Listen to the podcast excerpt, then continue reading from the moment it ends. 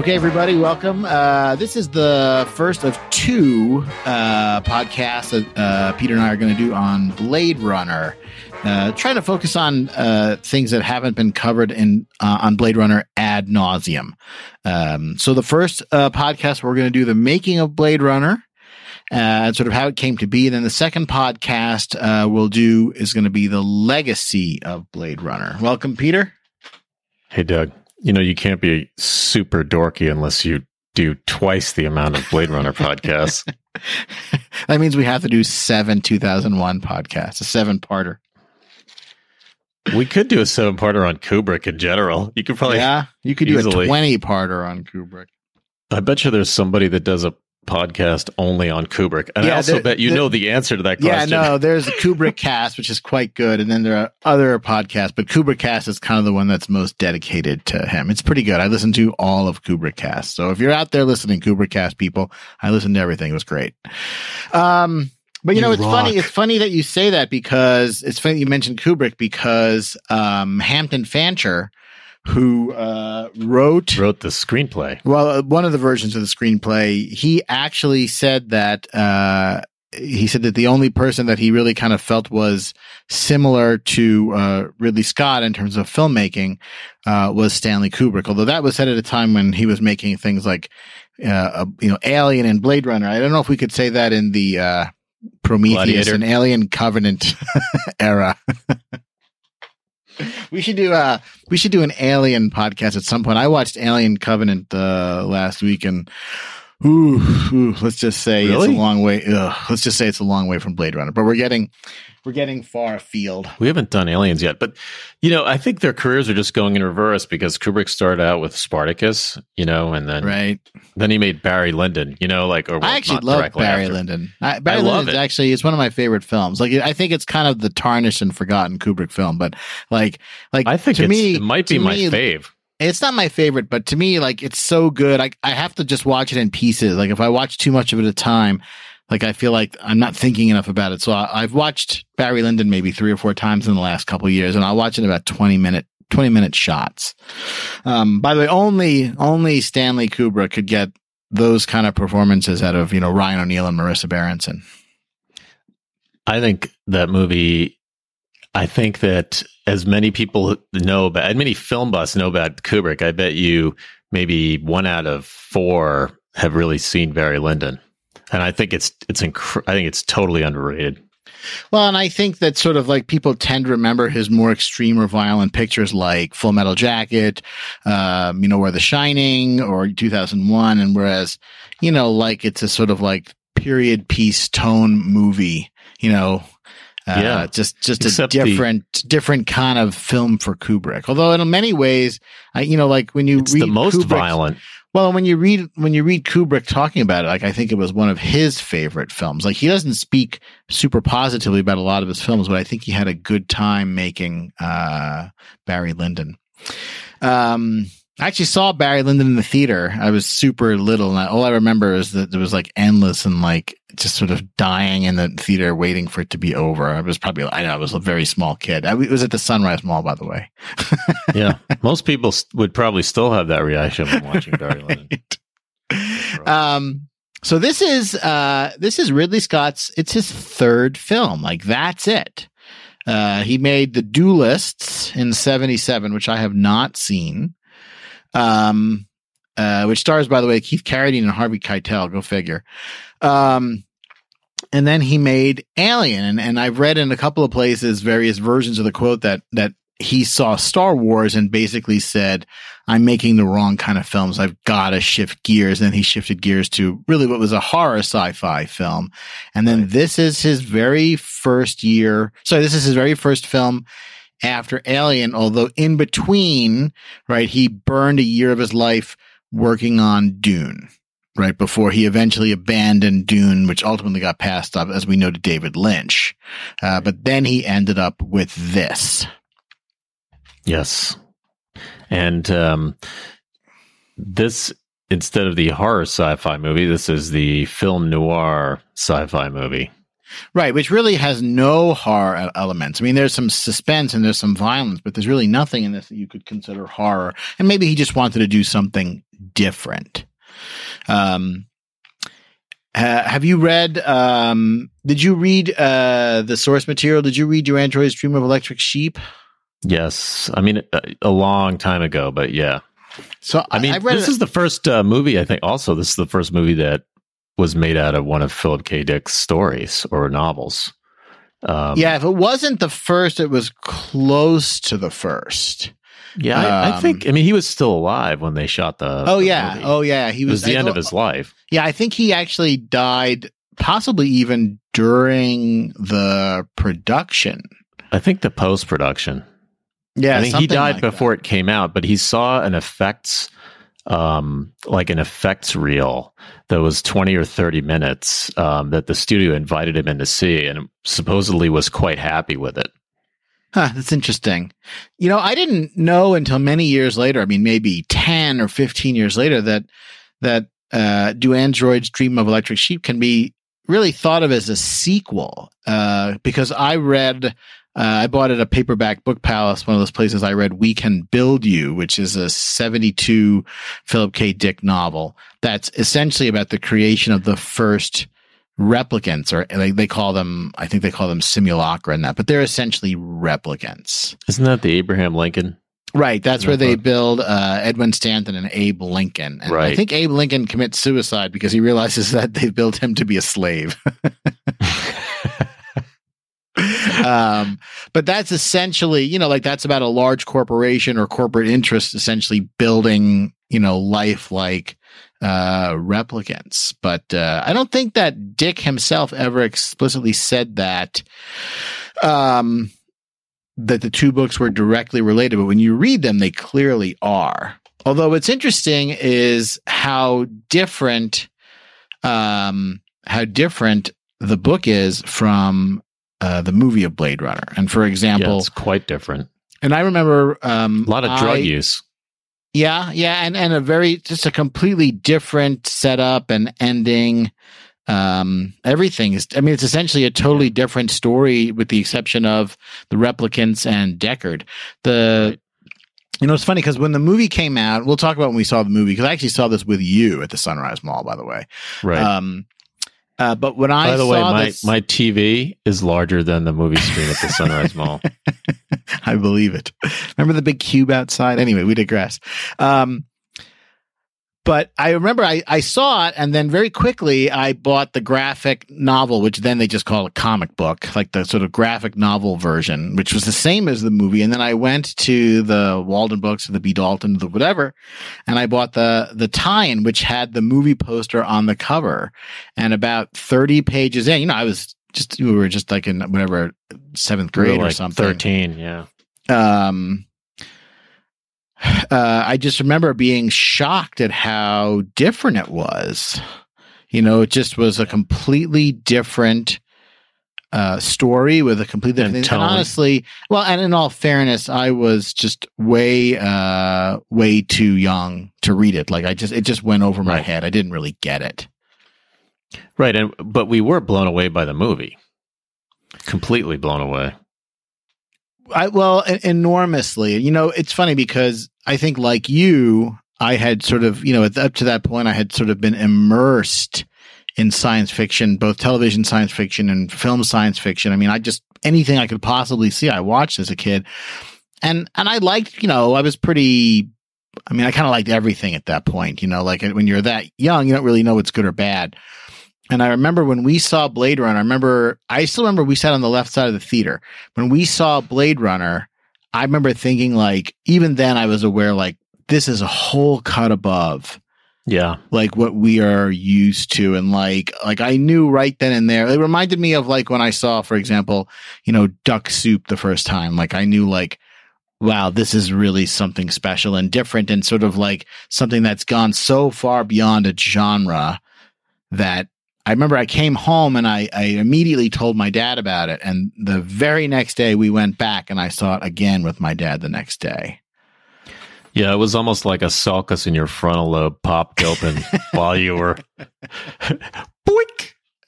well, and there was so much that was new. Do you know what I mean? Like there was so much that we had never seen or um you know like cyberpunk didn't exist you know what i mean like right. like japanese animation like we had only seen limited like japanese animation kind of had some of this look already and but you know we had never seen that and for example um like both ridley scott and uh, hampton fancher acknowledged that a lot of this they borrowed slash stole from heavy metal the magazine not the movie but you know you and i had never read heavy metal at that point Right. You know, so it was just, it was really like a whole cut above. And the fact that, you know, like it had a sort of complex, dark ending, you know, like I just remember, like, again, even as a kid, knowing like this was just, just something completely different.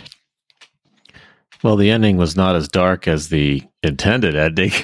right. because out of the many different versions of this film that have floated around, the main difference really is is the ending and the and the and the uh, overdub, the Harrison Ford overdub, because this the studio release has uh, narration that's inserted by Harrison Ford to help explain the story, the plot elements to an audience that apparently uh, when they tested the when they they tested the film um, with with potential audience as studios are wont to do, people couldn't follow it, so they stuck an over uh, they stuck a voiceover in of Harrison Ford explaining, for example, what replicants are, how they're not allowed, who he was, who the police captain is, etc. Right, what city speak is. Well, and also it gives right. it it gives it like sort of a more of a gumshoe angle. You know what I'm right. saying? Like, right. like you know, they may as well have had Humphrey Bogart do that narration, which apparently Harrison Ford was very opposed to doing. They say that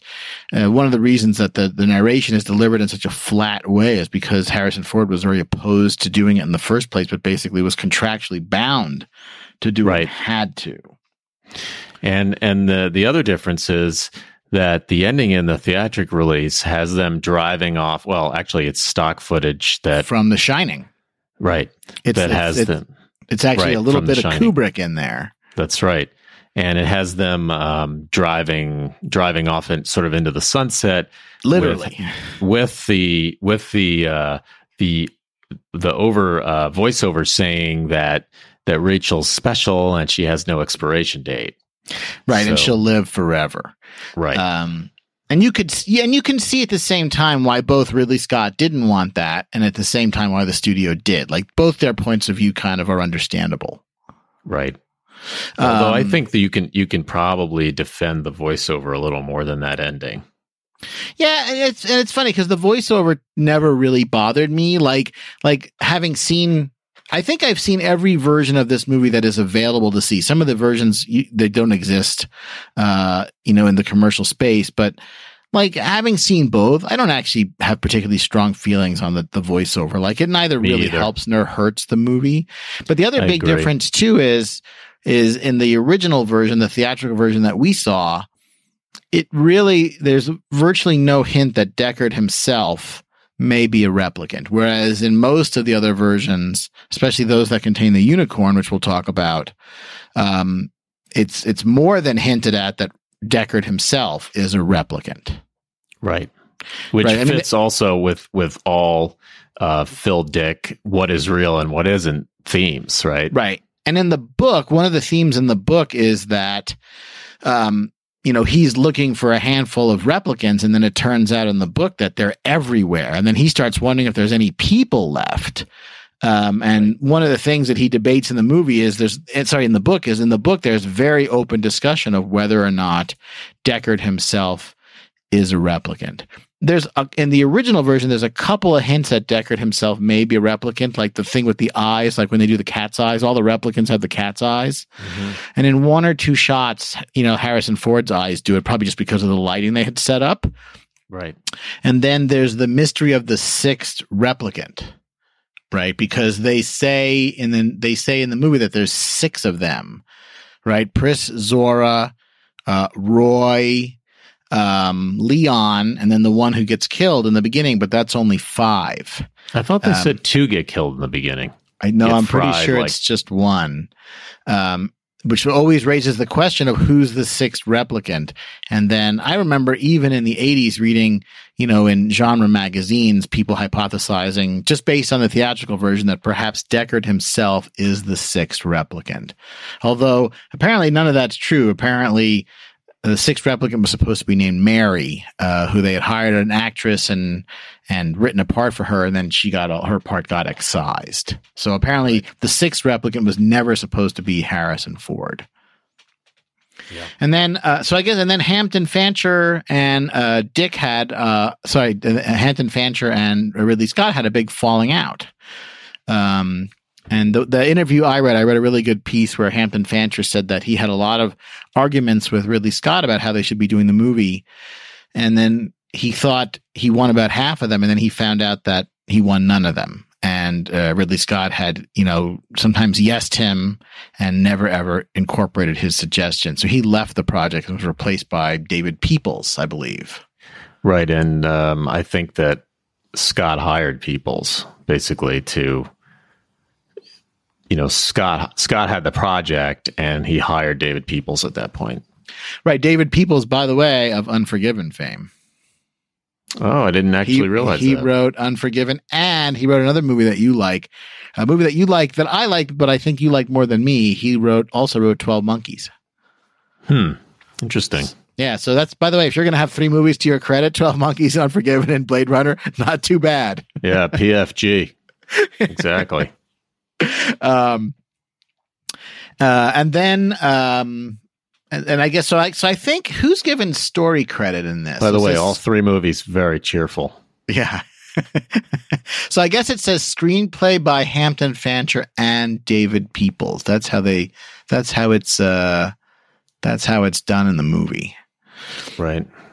Um, very common though in, in Hollywood to just tack people on, right? Even if they're no longer involved, you know they they just add the credits up and stick them on. Right. And then um uh the effects by right? Since we're talking kubrick effects Trumbull. by right doug trumbull right? Creator of the stargate sequence the slit scan camera for 2001 the per- the person who hand built the moon bus in 2001 all doug right. trumbull. Um uh, and I guess you know this is you know this is whatever 15 years on or close to 15 years on from 2001. So so, but some just again amazing model and lighting work, yep. uh, just from top to bottom. And then uh, you know who their famous futurist was? Syd Mead. Right, the, right.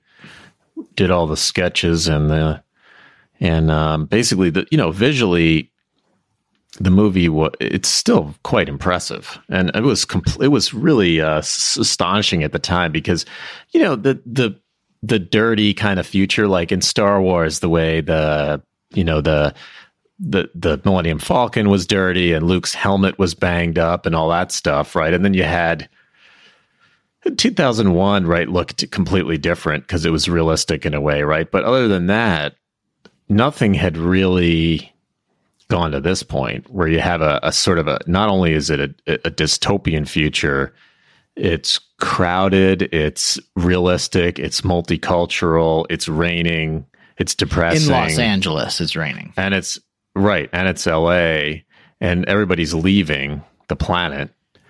And, right there's uh, sort of uh, the there's sort of the hint that those who could have left have already done so. Right. like these are the people who couldn't afford the off-world colonies Right, or rejected. for some reason. I love the way, by the way, that the blimp for the off-world colonies, like it, it just like it's this terrible ad.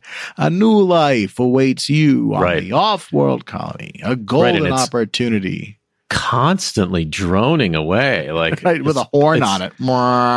It's it's in like ten scenes, you know, where it's in the background sort of like you know just mocking you for being a loser stuck in the rain. And and if i remember correctly it's it's implied i think i mean again i might be mixing like stuff from the sequel novels or the graphic novel or do android dream of electric sheep? It's also sort of implied somewhere in the blade runner verse that the off-world colonies suck. You know like I'm sure. like they're not you know you're off on some rock you know wearing a spacesuit you know trying to terraform some rock somewhere you know yeah, that's having that's sex Outland. with having sex with your replica replicant. Actually, the off-world know, at least you have a replicant to come home to at night. right. You got Daryl Hannah. right. hey, Although- you could do worse. It's it's actually uh, Outland. That those are the off-world colonies. You get Right, some I- uh, red amphetamine juice that And I think didn't we talk in in uh in the Outland podcast that some people have speculated that Outland and Blade Runner take place in the same universe. Maybe not in the exact same time, but the same universe. I mean, they sure look like they could. right. You know? Oh no, you know what we talked about that Alien, Alien and Alien. Outland appear to take place in the same Right. universe. Although there's no reason The this corporate. theoretically, you know, maybe the company is the Tyrell Corporation instead of Weyland Yutani, you know. Yeah, I think people all got the at, at the same time. This was, you know, this is post Watergate.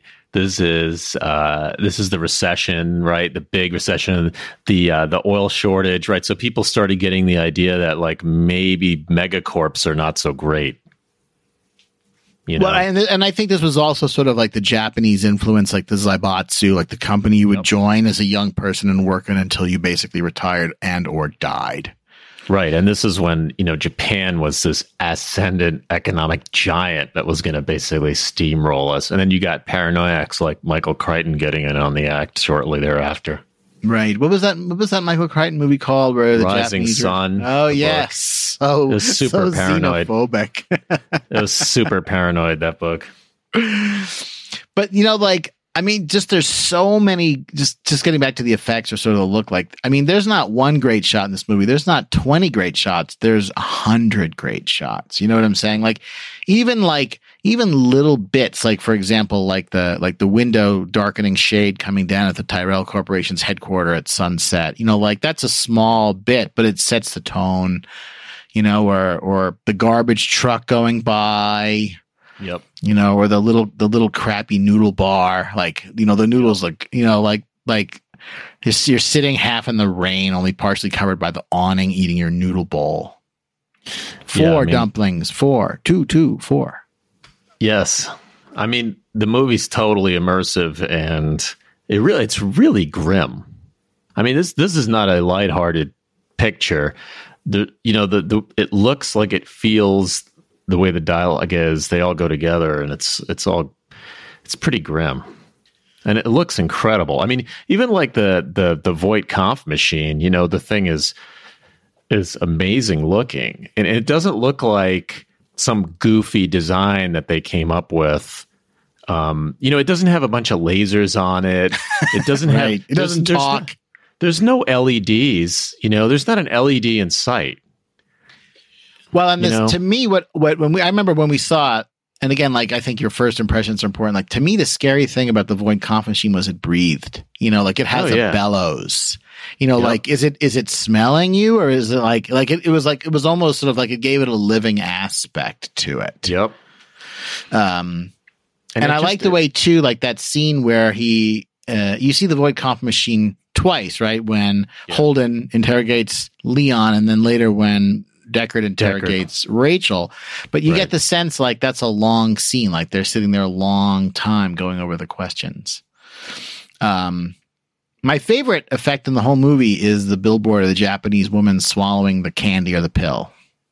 Mhm. You know, like that is such a like a like a striking and arresting bit that's just sort of thrown in the background. It's never explained what they're selling. Like literally, I don't know.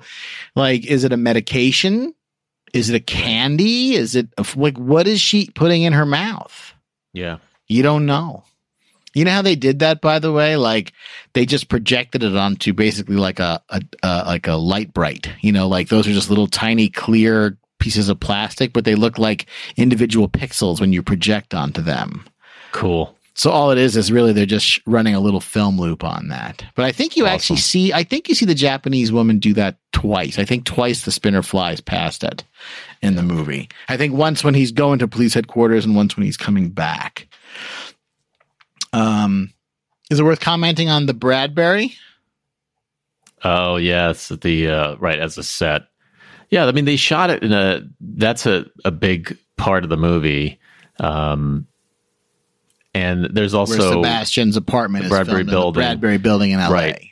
and they also uh, you know they use some tunnels um, in in L.A. and there's something else. I mean, I know that they, they use a few places in LA and the rest of the movie's shot on set. You, you know, what's funny is I had seen the Bradbury in other movies and other TV shows, and, and they filmed it in such a different way in Blade Runner that I did not recognize it at all. And for example, um, you know, by the time I saw Blade Runner, I had, um, you know, I had seen and absorbed every episode of The Outer Limits. Like my dad loved The Outer Limits, so we watched The Outer Limits a lot. And um, I believe Demon with a Glass Hand, which is written by Harlan Ellison of City on the Edge of Forever fame, mm-hmm. um, he wrote that, but that's filmed in the Bradbury as well. And you would never kind of know that it's the same building from the way that it's lit and shot. Um, as as the way it's done in Blade Runner. It's very impressive. Yeah, you, you basically shoot it at night um, with high, mostly with, with some high key lighting and a bunch of rain, and then then you get right. you get whereas, Blade Runner. Right. Whereas, for example, in the Outer Limits, it's done during the day in an extremely stark, brightly lit manner. Have you ever seen, by the way, have you ever seen Demon with a Glass Hand? I'm sure I've seen it. It stars Robert Culp, believe it or not. It's pretty interesting. Yeah. Uh, yeah. So this guy basically has a computer. He wakes up and he has his left hand is gone, and he's got a computer where his hand used to be, and he's sort of trying to run around and figure out why he's here and what's going on. And the woman in it, by the way, is Arlene Martel, who played T'Pring in Amok Time, just to sort of bring it all back home. Um, and then I guess um, what do you? I mean, I guess we should talk about the casting, right? I mean, this is a this is a cast that went on to do a lot of big stuff, right? And I guess they, a lot, right? So a bunch of people were new, like Sean Young as Rachel and Daryl Hannah as Pris, and who else? I think this new? is Daryl Hannah's. I'm pretty sure this is Daryl Hannah's first film. They wanted, by the way, they wanted Rachel to be played by Barbara Hershey, and then they basically decided that as good as she was, she was too old. And the, the phrase that Ridley Scott used was he wanted Rachel to look like she had just emerged from the vat. And hmm. to do that, they had to have somebody who looked completely young and fresh. And that's how they replaced Hershey with Sean Young.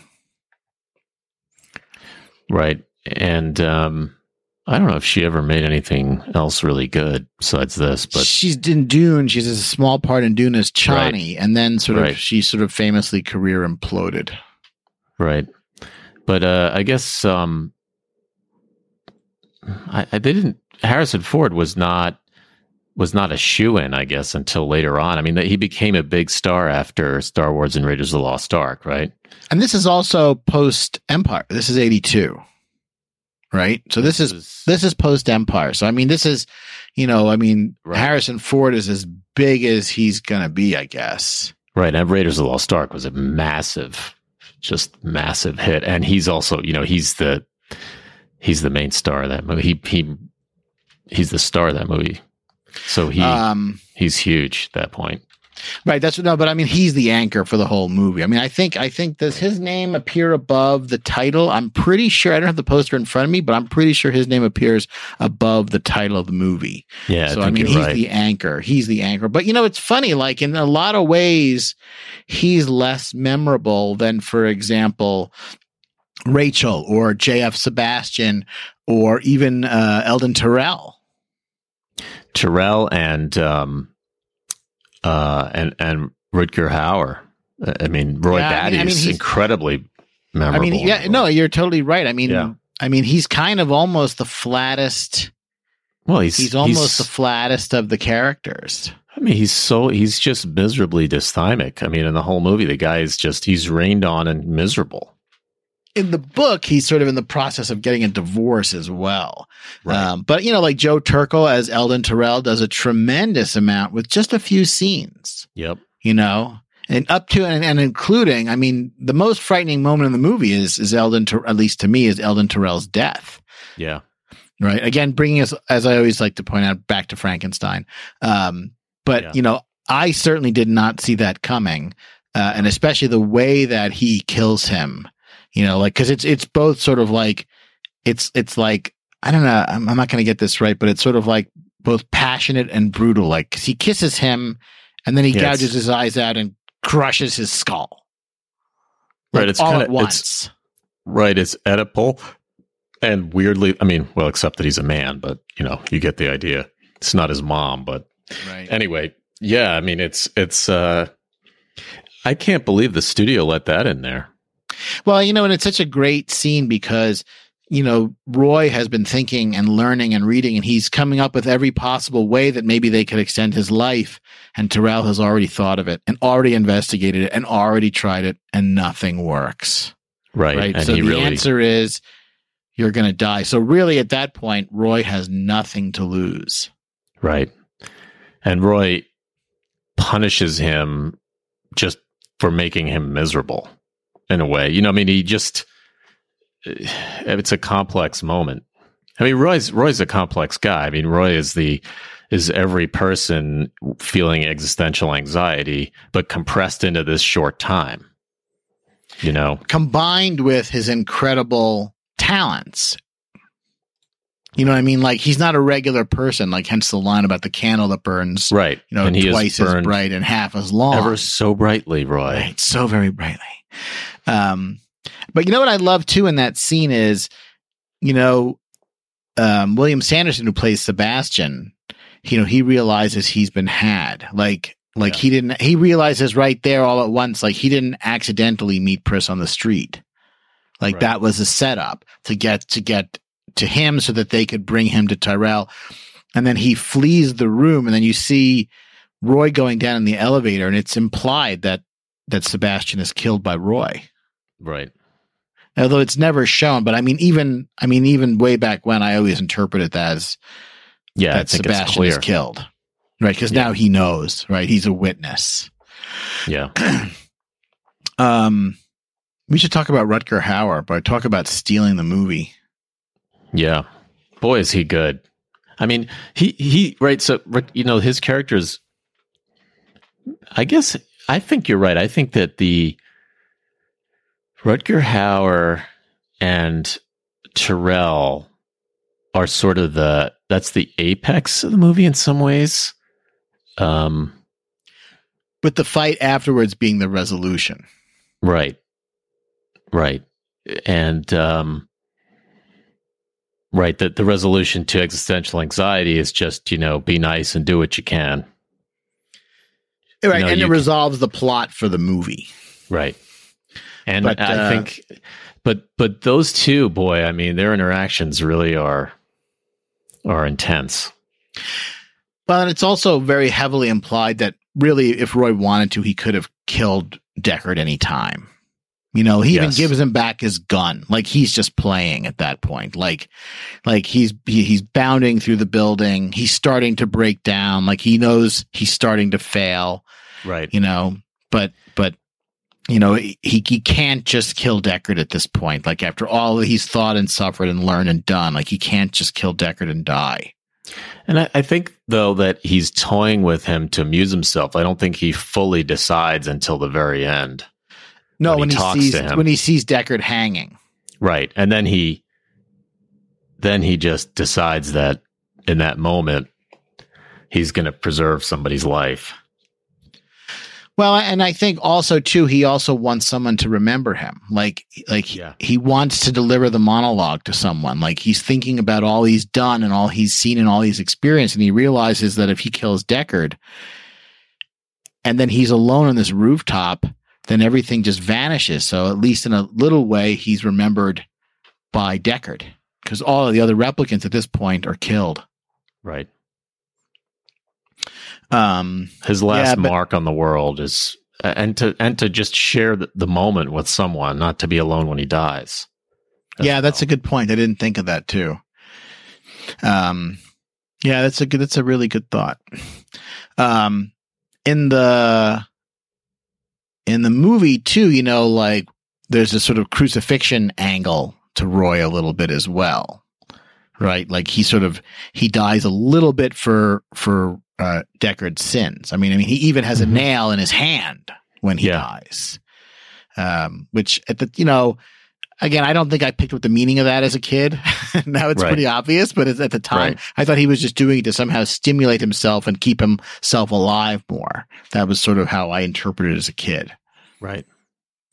Um, did you ever read, by the way, did you ever read any of the sequels? I think there's there's a couple of sequel novels that are sort of like uh, quote unquote sanctioned. Um, um, I, I I've read uh, Blade Runner two. By the way, worst title ever. Uh, but Blade Runner two, which is called The Edge of Human, uh, that was written by K.W. Jeter, uh, and it's okay. It's not great. It's not terrible. Like it's like a good throwaway. Um, it's a good Wait throwaway minute. sci-fi book. The only way to make Blade Runner 2 worse as a title is to call it Blade Runner 2 The Edge of Human. That's even worse than just calling it Blade Runner 2. That's true. But then, then there's another one. There's like there's Replicant Night, I think by the same guy, and I didn't read that one. Don't forget Um, about um, Leon Kowalski, Garbage Man. I think that's the, the last sequel. Replicant Garbage Man. um, what was I gonna say? Uh, but you know, there is a two book series. Um, I'm I'm just I'm looking up. I'm trying to remember um, the title to it. There is a two book series uh, that you can read on Kindle. Um, that is phenomenal. I'm trying to find the the title of it.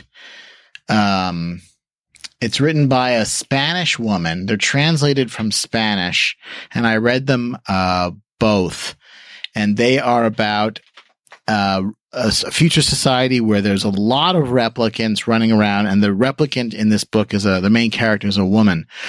Um, and it's funny because number one, it's totally unlicensed. Number two, they're both tremendous, great books.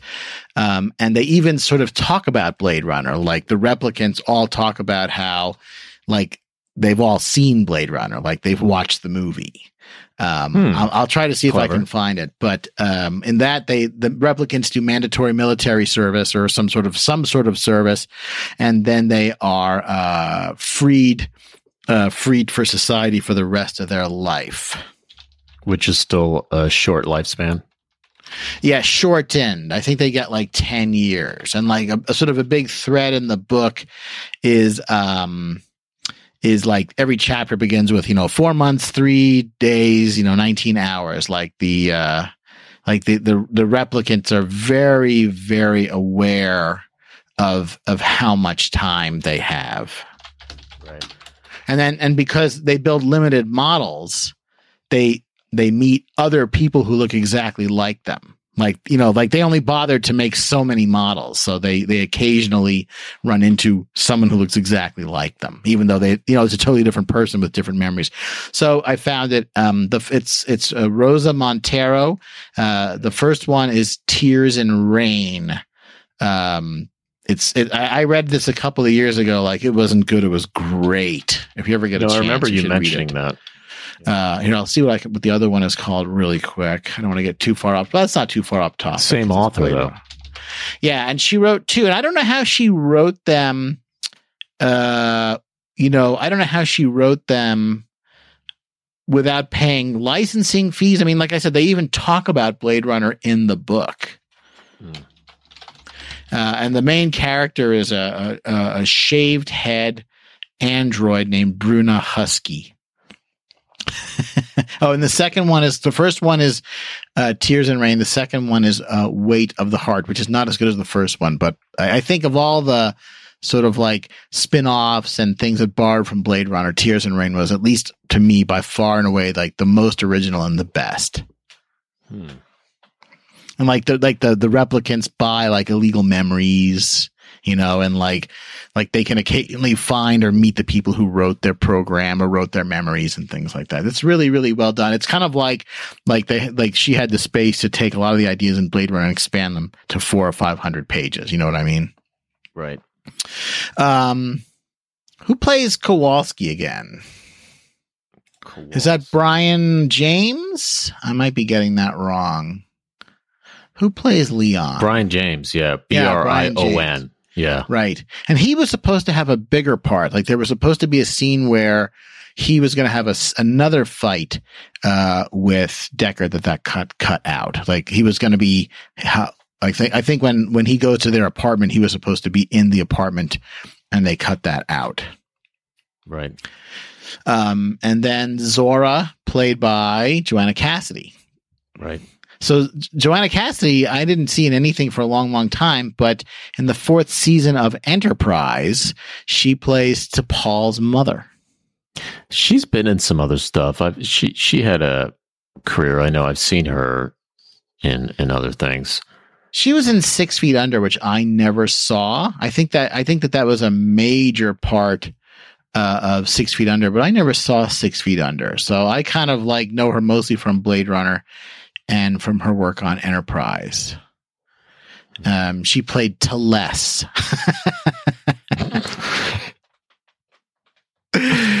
Uh, she was T'Pol's mom. I guess there's, you know a, she, there's a there's a couple of episodes. There's a, an arc in the fourth season of Enterprise called the Forge, where they go back to Vulcan, um, and they run around on Vulcan, um, and she's there for part of that. That episode, by the way, just just to go a little off, that episode is interesting because it it takes some elements from the animated series, Star Trek, the animated series, and it uses them in live action Star Trek, thus making certain aspects of the animated series canon. hmm. So like it's very debatable whether the animated series is canon or not. Uh, but uh, but they they purposely validated some stuff from the animated series. But we digress again, as we often do. Um, you know, I wonder what I haven't read a ton about what Ridley Scott thinks about this movie years on. I mean, like he's not directing the new one. right. Christopher Nolan supposedly. No, no, no, no, no. Dennis, uh, I think it's pronounced Denis Villeneuve, like whatever, Dennis Villeneuve, the same guy who made Sicario. That's who's directing the new one. Uh, Um, and interesting that they got Harrison Ford to be in it as a. I mean, he's playing Deckard and, as an old man. hmm. Guess he's not a replicant. Well, maybe he's a special one. You know, Just from that unlimited alone, lifespan. just be prepared for it to suck. you know, I don't know. You know, I've seen uh, two trailers for it. Um, and I don't know. Like, it looks like they're at least trying to capture the feel of it. I can't. I can't tell anything else based on the, the the trailer, but at least they're trying to capture the feel of it. Edward James Olmos is in it, by the way, also playing Gaff.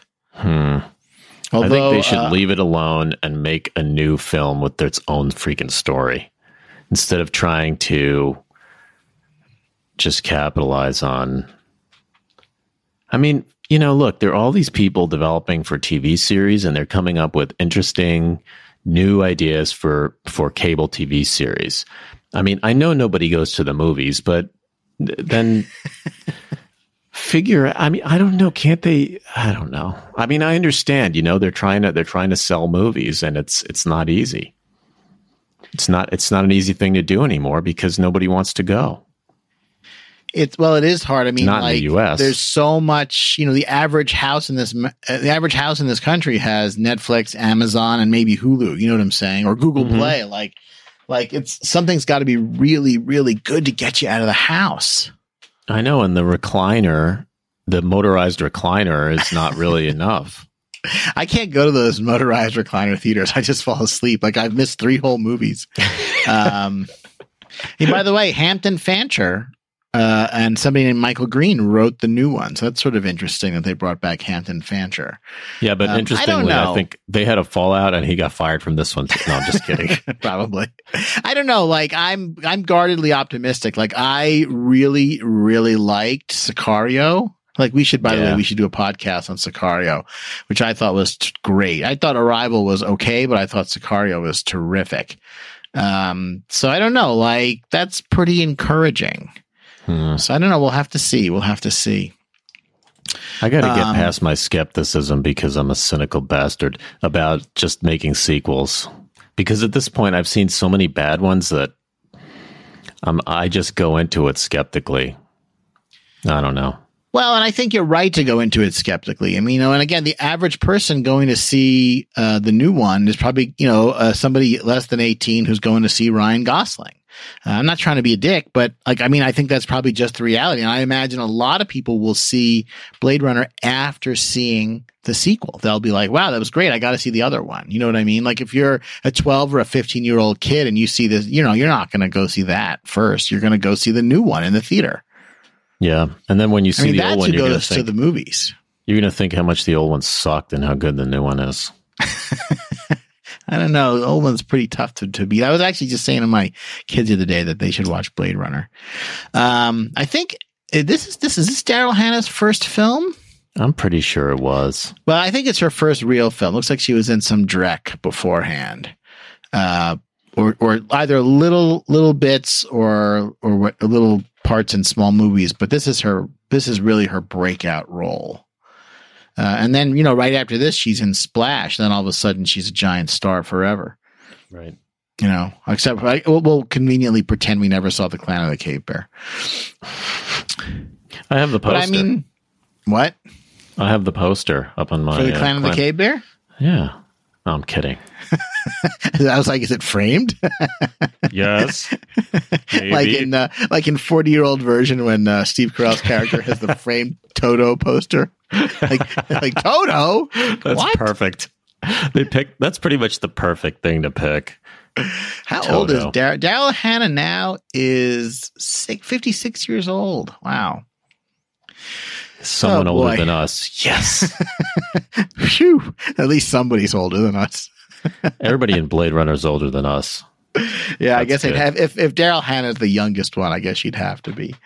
Um I don't know. I mean, you know, just looking back on this movie, you know, 35 years later, I mean, I think that I mean, there's very, very few sci-fi movies that can touch this. I'm not even talking about things like Star Wars, which are sort of sci-fi action, but like, I mean, this is true high concept science fiction. I mean, I mean, as I say, every single podcast somehow, for me, 2001 is the pinnacle of everything, but this is a very close second. You know, like, is is there another science fiction movie between Blade Runner and 2001 in terms of sort of concept and execution that's really that good? No. I, I don't think so. I think those two are the really the two best. I'm just trying to think. Is there anything else that you could ever? I mean, boy, I don't know. I mean, you know, I, it's hard to even put Alien into this grouping because Alien sci-fi horror. It's hard to put Star Wars into this because sci- sci-fi action. You know what I mean? I mean, this would have been a good movie if it were just just as from a sort of a film noir standpoint, it was sort of done well, right? And then, but you take that, you tack on all the science fiction aspects of of reality of what humanity is, on top of the dramatic kind of human story, the film noir human story, uh, and and you add the production values, which are amazing. I mean, the thing is incredibly well done. Yeah, I'm looking at the IMDb top sci-fi movies, and and the list is just ridiculous because it's just based on popularity. Like Guardians of the Galaxy Volume Two is number one. Jesus Christ. Um, Well, clearly, it should be at least volume one should be the number one. Jeez. Uh, I don't even tell me. I don't even want to look at that. It's depressing. right, like you know, you're in trouble when Guardians of the Galaxy Volume Two is listed as the greatest film, the greatest science fiction film of all time. Coincidentally, in the theaters right now. right oh my god um yeah i mean i guess you know the I, I would you know what i would probably put three in terms of high concept i would probably put maybe forbidden planet like forbidden planet Hmm. might be number three in terms of number of ideas presented in a single film the problem with for, the problem with forbidden planet by the way which we should also do a podcast on it's like the problem with forbidden planet it's been so heavily ripped off that like it doesn't even seem original anymore Right. and like every last thing that you could steal from Forbidden Planet has been stolen. Uh, starting with, by the way, Star Trek, which which which stole so much from Forbidden Planet, it's not even funny. Right. It's like The Um, Sopranos for a cable series. Right. It's like saying it's like saying that uh, the Knick is better than the Sopranos. As good as the Knick is, like without the Sopranos, there is no Knick. Right. Um, yeah, yeah. Um, by the way, recently I saw some uh, Forbidden Planet stuff went up for auction. Like some of their guns are still exist. Like some of the pistols that they had went up for auction. Uh, one of my more idiotic hobbies is I follow some of these sci-fi uh, auctions. You better get Problem in is- there before it's say? gone. You better get in there and make a bid. But you know what's interesting is a lot of these, you know, these a lot of these props are, you know, 50, 70 years old now. I mean, they are in really, really rough shape. Right. You know, yeah, like but these that's all there is. No, that's all there is, and and uh, you know everything else has been destroyed and long since gone. Um, We should Yeah, we should know. wrap soon so that we can uh, have something for a second podcast. Okay, yeah, well, we haven't really talked about legacy a ton, but we can. Um, okay, well, I think I think I mean, God, you could go on for about nine hours on the making of Blade Runner. Yeah. Um, There's well, a I ton have there. the Paul Sammon book on the making of Blade Runner, which is a pretty quick read, and it's you know it's almost 450 pages, and it's a pretty quick read, and I'm sure that there's more that he could have said there. And he Um, apparently wrote that most of it during the making, which I didn't realize. I thought it was done afterward. Yeah, and I, he he talks about sort of like meeting them and sort of walking around the set, and I think like, and I think like for example, he interviewed. I know that he says in the book that he interviewed Sean Young when she was making Dune. Like he flew down, I think, to Mexico to interview Sean Young. Um, so I mean, he, the guy definitely did his homework. It's probably the definitive work on Blade Runner that I know of. Like I've seen other books on Blade Runner, but I think by far this is kind of the gold standard one. Right. All right, well, why don't we wrap there, and then next time we can do Legacy of Blade Runner. Right. All righty, Great. perfect. See you next time. Thanks, guys.